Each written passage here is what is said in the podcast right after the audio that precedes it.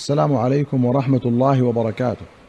أيها المستمعون الكرام، أهلا وسهلا بكم في حلقة جديدة لم نزل فيها في كتاب الأشربة.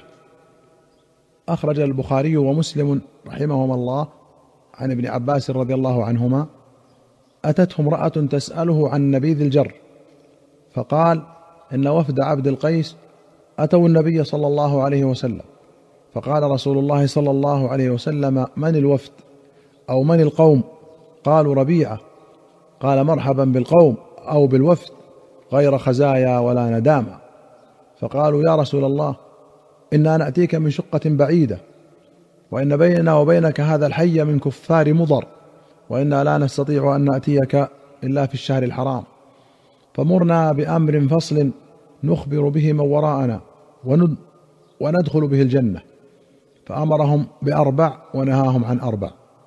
أمرهم بالإيمان بالله وحده، قال: هل تدرون ما الإيمان؟ قالوا: الله ورسوله أعلم.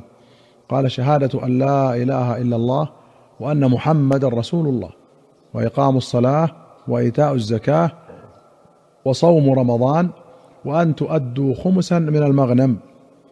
ونهاهم عن الدباء والحنتم والمزفة والنقير. قال شعبة: وربما قال المقير. وقال: احفظوه وأخبروا به من وراءكم. وفي رواية نحوه قال: أنهاكم عما ينبذ في الدباء والنقير والحنتم والمزفة.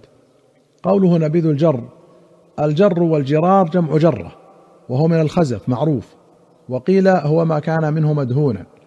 وقوله خزايا جمع خزيان من الخزاية، وهي الاستحياء، وكذلك ندامة جمع ندمان، وهو فعلان من الندم. وقولهم شقة: الشقة هي المسافة البعيدة والسفر البعيد. والدباء هو القرع، واحدها دباءة. والحنتم جرار خضر كانوا يخزنون فيها الخمر.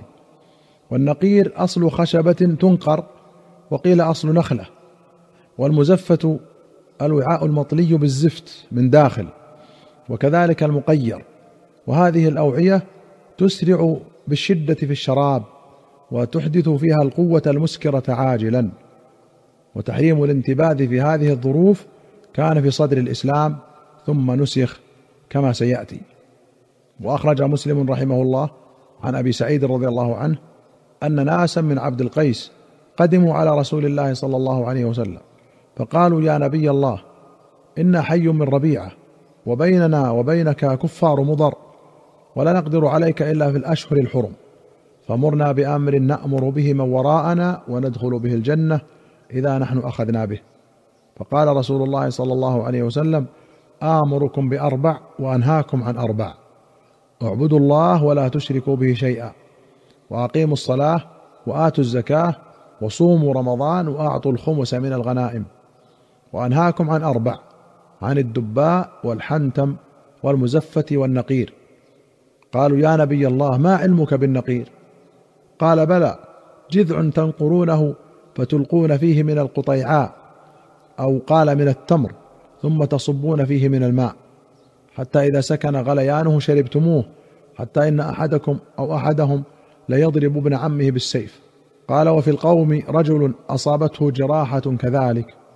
قال: وكنت أخبأها حياء من رسول الله صلى الله عليه وسلم، فقلت: ففيما نشرب يا رسول الله؟ قال: في أسقية الأدم التي يلاث على أفواهها. قالوا: يا رسول الله، إن أرضنا كثيرة الجرذان، ولا تبقى بها أسقية الأدم. فقال النبي صلى الله عليه وسلم: وإن أكلتها الجرذان. الأدم بفتح أوله وثانيه وبضمهما الأدم جمع أديم، وهو الجلد. وقوله يلاث على أفواهها أي يلف ويربط. وأخرج مسلم رحمه الله عن ابن عمر رضي الله عنهما قال: نهى رسول الله صلى الله عليه وسلم عن الحنتم وهي الجرة، وعن الدباء وهي القرعة، وعن المزفت وهو المقير، وعن النقير وهي النخلة تنسح نسحا وتنقر نقرا، وأمر أن ينبذ في الأسقية. وفي رواية قال ابن جبير: أشهد على ابن عمر وابن عباس أنهما شهدا أن رسول الله صلى الله عليه وسلم نهى عن الدباء والحنتم والمزفة والنقير. وفي أخرى قال سألت ابن عمر عن نبيذ الجر قال حرم رسول الله صلى الله عليه وسلم نبيذ الجر، فأتيت ابن عباس فقلت ألا تسمع ابن عمر؟ قال وما يقول؟ قلت قال حرم رسول الله صلى الله عليه وسلم نبيذ الجر. قال صدق ابن عمر، حرم رسول الله صلى الله عليه وسلم نبيذ الجر. قلت وأي شيء نبيذ الجر؟ قال كل شيء يصنع من المدر.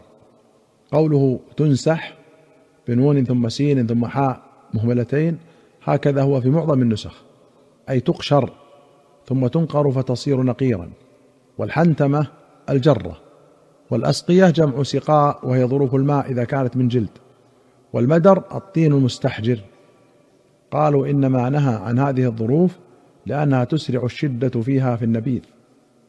وأخرج مسلم عن جابر رضي الله عنه قال نهى رسول الله صلى الله عليه وسلم عن الجر والمزفة والنقير، وكان رسول الله صلى الله عليه وسلم ينتبذ له في سقاء، فإذا لم يجدوا سقاء نبذ له في تور من حجارة. التور إناء صغير يكون من الحجارة ويكون من النحاس. وأخرج مسلم رحمه الله عن أبي هريرة رضي الله عنه قال قال رسول الله صلى الله عليه وسلم لا تنتبذوا في الدباء ولا في المزفة. ثم يقول أبو هريرة واجتنبوا الحناتم. وفي رواية نهى عن المزفة والحنتم والنقير. قيل لأبي هريرة ما الحنتم؟ قال الجرار الخضر. وفي أخرى أن النبي صلى الله عليه وسلم قال لوفد عبد القيس أنهاكم عن الدباء والحنتم والنقير والمقير والمزادة المجبوبة، ولكن اشرب في سقائك وأوكه. الحنتم والحناتم جمع حنتمة وهي الجرة، والمزادة القربة المزيدة، والمجبوبة هي المقطوعة التي ليس لها عزلاء أي ثقب من أسفلها يتنفس منها، فالشراب قد يتغير فيها، وإنما أذن في السقاء لأنه جلد يتخلله الهواء فلا يسرع إليه التخمر كبقية الأوعية. وسيأتي نسخ هذا التخصيص وإباحة الشرب في أي وعاء ما لم يسكر. وأخرج البخاري رحمه الله عن أبي إسحاق الشيباني قال سمعت عبد الله بن أبي أوفى قال نهى النبي صلى الله عليه وسلم عن نبيذ الجر الأخضر. قلت أنشرب في الأبيض؟ قال لا. وأخرج مسلم عن عبد الله بن عمرو رضي الله عنهما قال لما نهى رسول الله صلى الله عليه وسلم عن النبيذ في الأوعية قالوا ليس كل الناس يجد يعني سقاء، فأرخص لهم في الجر غير المزفت. أيها المستمعون الكرام، إلى هنا نأتي إلى نهاية هذه الحلقة، حتى نلقاكم في حلقة قادمة إن شاء الله.